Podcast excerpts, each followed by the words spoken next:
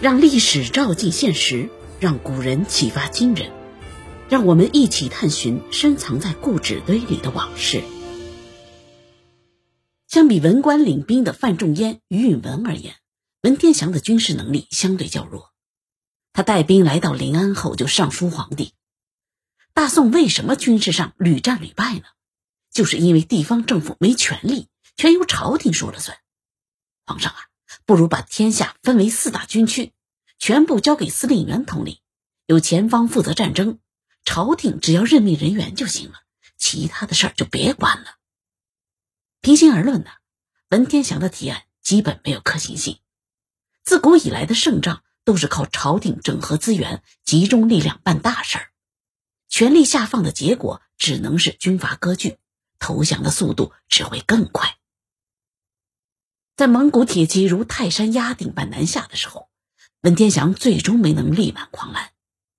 整整三年时间，他带着残兵一路迎战，一路败退，苏州、临安、温州、江西，最终在广东汕头潮阳县被援军千户王维义俘虏。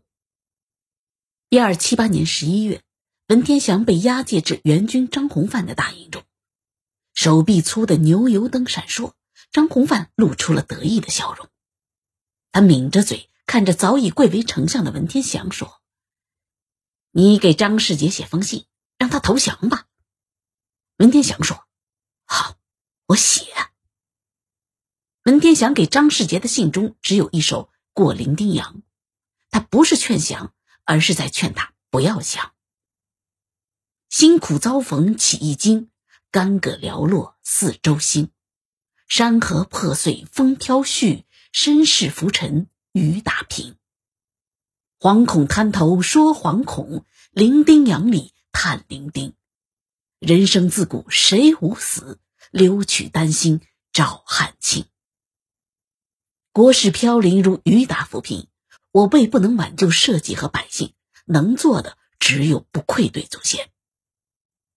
这首《过零丁洋》并没有到达张世杰的手中。而是被张弘范截留了。他看着墨迹未干的字迹，不禁对这个亡国丞相生出敬意。随后，一份报告被送到了忽必烈手中。这是一名义士，不能杀。做领导的呢，都喜欢忠臣，最好是对自己敬重。如果是敌人的忠臣，也要表扬。意思是让自己的手下人好好学着点。文天祥躲过一死。被一辆囚车押往北京。一二七九年四月，文天祥迈出了北上的第一步。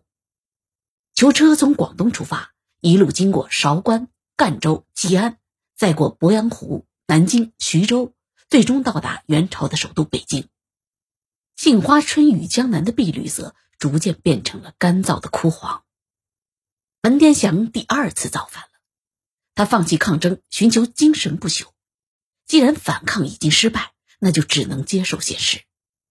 在渡过长江后，他就知道事情再也没有挽回的余地。于是，在北上的路上，他不断寻找精神上的指引。沿途经过的每一个地方，都是先辈曾经奋战过的热土。那些忠诚的灵魂，都给文天祥带来别样的温暖。这种同是天涯沦落人的感觉，让他有了武道不孤的欣慰。徐州的燕子楼是唐朝张英为爱妾关盼盼所建。张英去世后，美貌的关盼盼被无数人觊觎。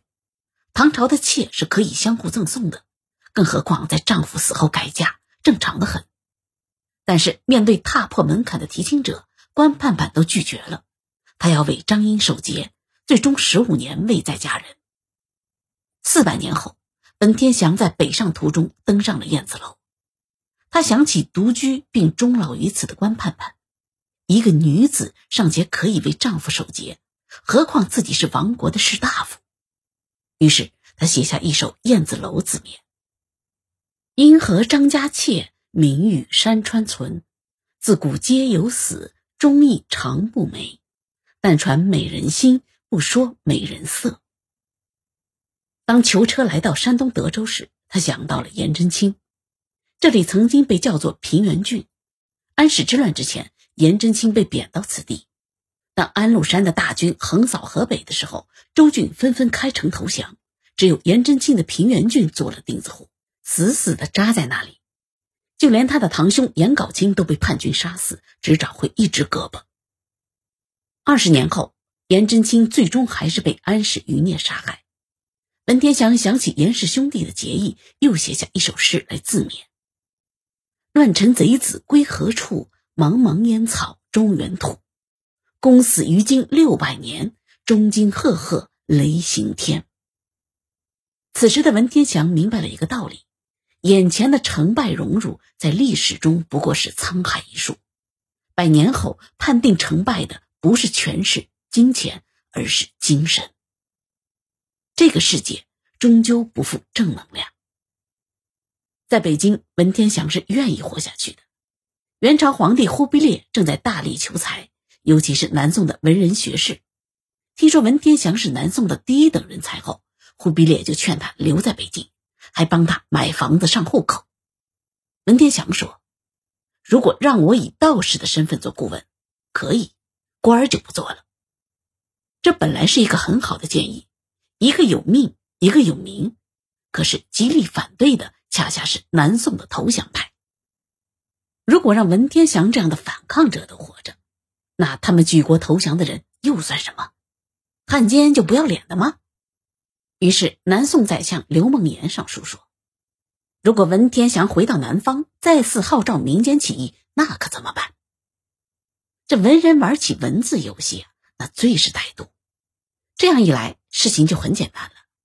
文天祥要想活，就得投降；如果不做元朝的官，就得死。